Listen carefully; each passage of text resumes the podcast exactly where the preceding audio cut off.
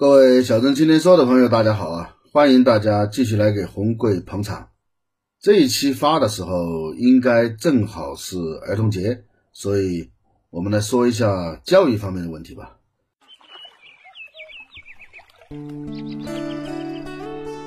没有引领世界，也不想被时代抛下，信息相对滞后，但并不孤陋寡闻，热爱岁月静好，却从不安于现状。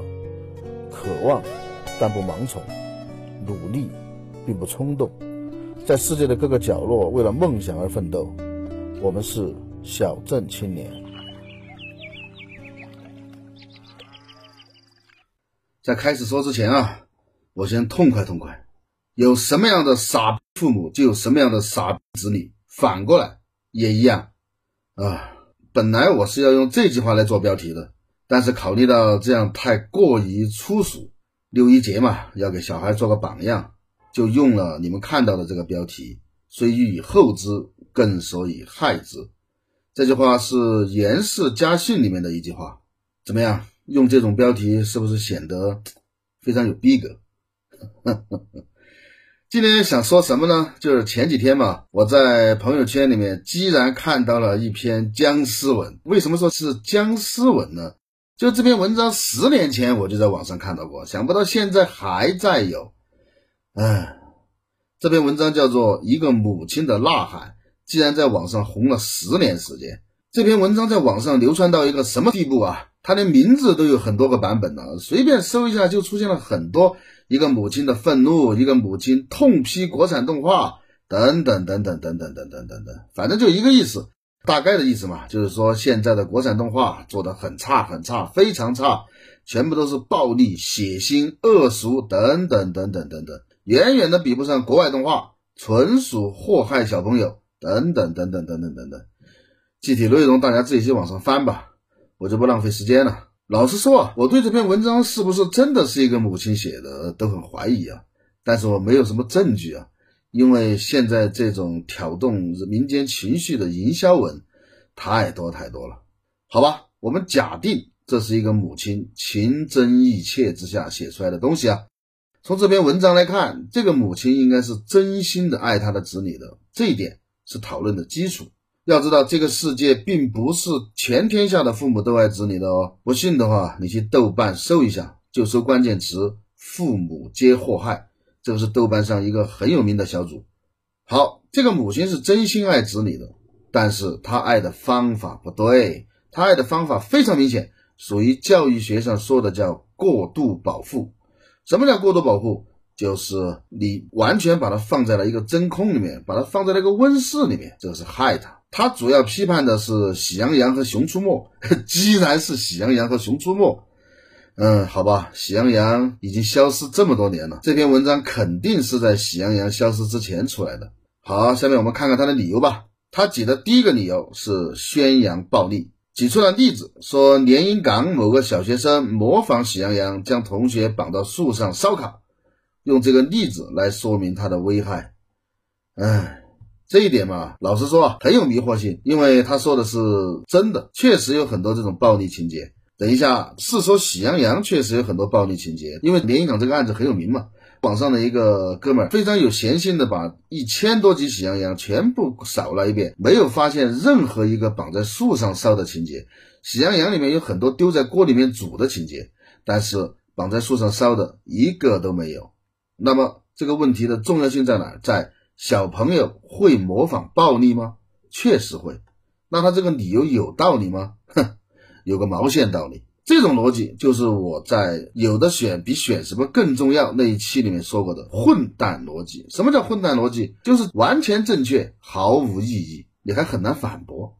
首先啊，这种暴力完全是一种弱化了的暴力，就像两只猫在玩一样，两只猫在玩耍，以狼和虎豹真正的去捕猎都是暴力，但是你会为了两只猫玩耍而担心吗？其次，我们要看大的方向，而不是纠缠这些细节。要看这个文艺作品大的方向是宣扬一些什么，想要表达一些什么，而不是只要有暴力就不行。电视上天天在放的《地道战》《地雷战》《闪闪的红星》还在儿童频道放，那个暴力吗？那个可是真实的打仗啊！你为什么不出来谴责一下呢？很多很多年前啊，我有一本非常喜欢的杂志，叫做《大众游戏》，非常好的杂志啊，可惜现在木有了。大众游戏上面曾经有一篇文章，我印象很深刻。他说有一款游戏，主角拔出枪来，到处乱射路人，到处踩死小动物，为了一点点钱，到处砸毁公共设施，还大肆破坏下水道，太暴力了，该把这个游戏禁掉。哦，对了，这个游戏叫《超级玛丽》。还有一个官二代的故事，大家还记得吗？这个官二代为了洗个澡，搞得别人家房子都要塌了。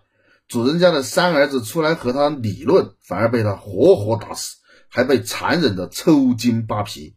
人家的老爹去向政府告状，他竟然在政府大门口威胁人家的老爹。就这种人，我们既然说他是小英雄，这个人是谁？大家知道吗？这个官二代的爹叫李刚，啊，不，不对，说错了，他爹叫李靖。他师傅也是大有来头的啊，他师傅是三教十二金仙之一，叫太二真人啊，太一真人又搞错了，想起他是谁了吗？嗯，没想起，给你们放首歌。是他，就是他，是他，就是他，少年英雄小哪吒，上天他比天要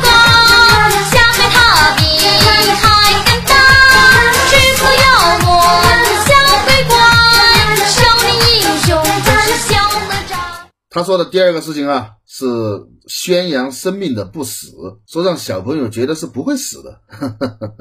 嗯，好吧，难道要把喜羊羊拍成小羊一只一只的全部被吃掉才有教育意义吗？才更能教育小朋友要珍惜生命吗？那篇文章里面这么推崇外国的动画片，《猫和老鼠》你谁死了？米老鼠和唐老鸭你？谁死了？还有对小朋友进行生命教育，一定要在动画片里吗？以前有一部老电影啊，一九九七年的《人猿泰山》，好像是叫《森林泰山》，它的男主角就是《木乃伊三部曲》里面的那个男主角，呃，叫什么我忘了，现在已经胖得不成样子了。那里面有句台词，就是大反派嘛，掉下万丈悬崖的时候，由旁白说的。旁白说什么？说放心，这是给小朋友看的电影。不会有人死的，懂不懂什么意思？这是给小朋友开心用的，不是给他们上课的，不是吓唬他们的。他说的第三个东西就更扯了，他说恶俗，说中国男人怕老婆，没有男人味，娘炮横行，完全是灰太狼教的。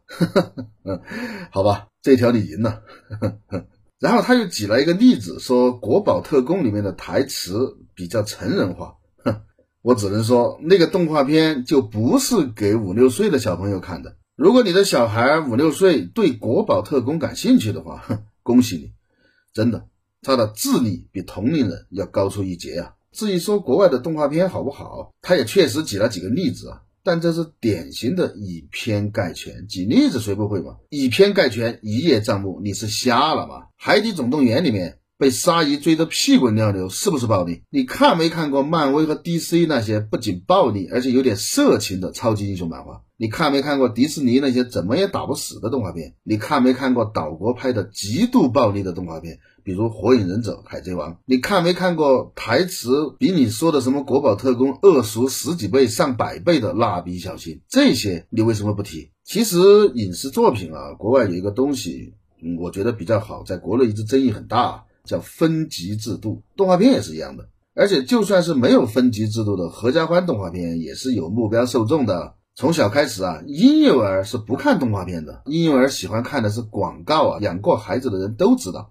广告的色彩特别绚烂，变化特别多。婴幼儿看的是广告，然后刚刚说话的小朋友看的是什么？是天线宝宝，是花园宝宝。再大一点的小朋友就开始看巴布工程师、托马斯火车、巴巴爸爸这些。熊出没和喜羊羊是给什么人看的？主要是给小学低年级和幼儿园大一点的孩子看的。到小学高年级才开始看国宝特工、赛尔号。而像什么火影、城市猎人，还有超级英雄，这些完全是给成年人看的，甚至还分成给男孩子看的和女孩子看的。典型的女孩动画。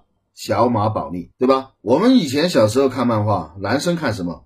看七龙珠，看城市猎人。女孩子看什么？看花仙子，看尼罗河的女儿。对了，我有一个哥们儿啊，好像之前提到过他，就是那个纨绔子弟啊。他以前上中学的时候，手上都有全套的尼罗河的女儿，像宝贝一样藏着。有一次被我们发现了，一直笑到现在。所以，如何正确的引导孩子在什么时候看合适的动漫？并且教会他们正确的理解里面的情节，完全是父母的责任。不要拉不出屎赖茅坑，不要什么都怪到社会的头上。明明是自己没教好，明明是自己没本事、没出息，却怪到别的东西身上，这说明你本身就还没长大，你还有什么资格带孩子？你把孩子成长、社会发展，甚至社会道德这些责任都压在动画片身上，你也太看得起动画片了。中国的管理其实是非常严格的，最后连《熊出没》都打出了请勿模仿。喜羊羊消失之后，《熊出没》的求生欲大到什么地步？以前的光头强是拿个电锯在追熊大熊二的，这之后再也没有了。以前的光头强叫熊大熊二叫什么？叫臭狗熊，后来变成了臭熊熊，后来连臭字都没有了。一开始是该死的臭狗熊，现在变成什么了？哎，你们还要人家怎么样嘛？那些深受各种暴力、色情、恶俗、完全商业化的动画片毒害的，生活在水深火热之中的日本孩子和美国小朋友，好像也没有集体出现什么问题吧？好吧，作为一个女孩的父亲啊，想保护孩子的心情我完全理解，但是知不知道很多很多的人完全是被父母不正确的爱给毁了一生的？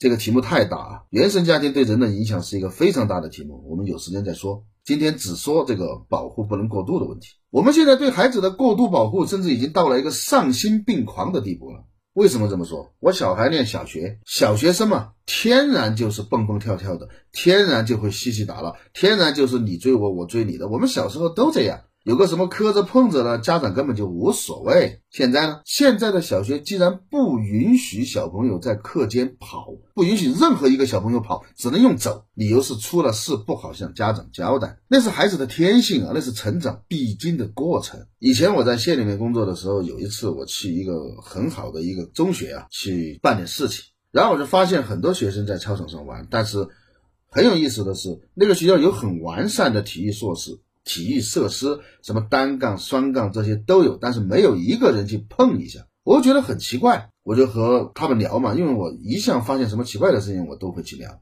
和他们聊，说你们为什么不去玩双杠呢？学校不允许。我当时都惊了，我就去问校长，因为正好我在和校长说这个事儿嘛。那个校长说，确实有这个规定，明令禁止任何学生去碰这个单杠和双杠，谁碰处分谁。为什么呢？学校也很无奈啊，说以前都是在单杠、双杠玩的，然后这么多学生啊，几千个学生，有个什么磕着碰着的，甚至每个学期有一两个从双杠上摔下来，把手摔断的，非常非常正常。我们以前就这么过来的，但是现在不行，现在不要说把手摔断，就是磕着块皮，父母、外公外婆，无数的人冲到学校来，指着学校就劈头盖脸的骂，你们是怎么管的？为什么这样？你们要负责，负个屁的责啊！那个是很正常的事情嘛。又不是打架，最后学校怕了，算了吧。你们要这样，我就不允许任何学生去碰一下，多一事不如少一事嘛，对吧？而且这种规定最要命的是，既然大部分家长都很支持，我们就是这样培养下一代的，所以我才有那个感慨：任何奇葩的事情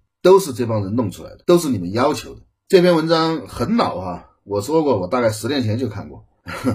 我想起一个更老的新闻。呃，应该二十年前就出来过，在九一二年吧，应该一开始是在读者，当时读者还叫读者文摘啊，在那上面发布的一篇文章，当时轰动一时，说的是什么呢？说的是中日两国的初中生一起去野炊，中国的学生毫不意外的丢了大脸，所有的日本学生什么生火啊、做饭啊、切菜啊经手，中国的学生什么都不会。那篇文章应该上点年纪的人，应该都有点印象。好吧，我收回我的话，我还是个年轻人。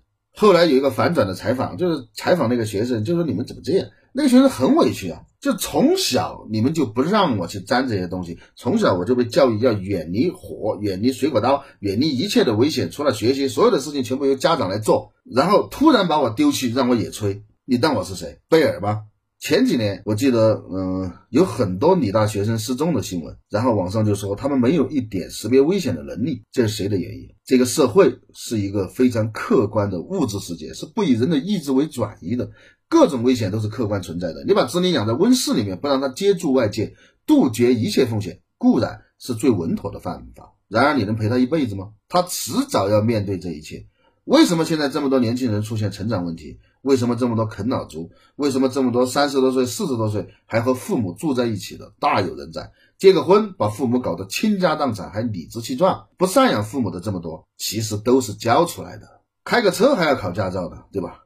教育子女却不用学习任何的东西。教育不是这样做的，让孩子不会被烫伤的最好办法，不是把一切烫的东西都隔离，而是教育他这个东西有危险。光用嘴教育还不行，最好的办法是倒一点点热水，让他用手轻轻的摸一下，告诉他这个东西叫烫。这种办法有很小的几率还是会发生意外，但是是最好的方法。这个是一个激烈竞争的世界，人和人的竞争，国与国的竞争。将来你的孩子还要在这个世界里打拼啊！不求成名成家，至少要有生存的能力，要能凭本事过上幸福的生活，至少要能生活嘛。过度的保护只能培养出懦夫、孬种和软蛋，要不就是心理扭曲的小霸王，就是我们说的熊孩子嘛，对吧？回到最初的话题啊，其实喜羊羊真的是一个好的东西，它教会了孩子们团结友爱，教会了动脑筋解决问题，教会了尊老爱幼，而灰太狼。不是说他教会了娘娘腔吗？灰太狼教会了孩子们要有家庭观念，要努力奋斗。而熊出没宣扬的是环保意识。国宝特工里面告诉孩子们要敢于和坏人做斗争，要有这个勇气。这都是可以引导小孩的好东西啊！你怎么就看不见呢？最后啊，那篇文章说很少能出现优秀的国产文艺作品。其实还是有的，我很赞同，这是事实。虽然我不知道写这篇文章的人到底是何方神圣啊，是不是真是一位母亲？但是如果他写的东西真是他心中所想的话，我突然想到有一个工作他要去做，肯定是如鱼得水，去某某总局当审查员。中国之所以优秀的文艺作品这么少，一大原因就是像这样的傻太多了。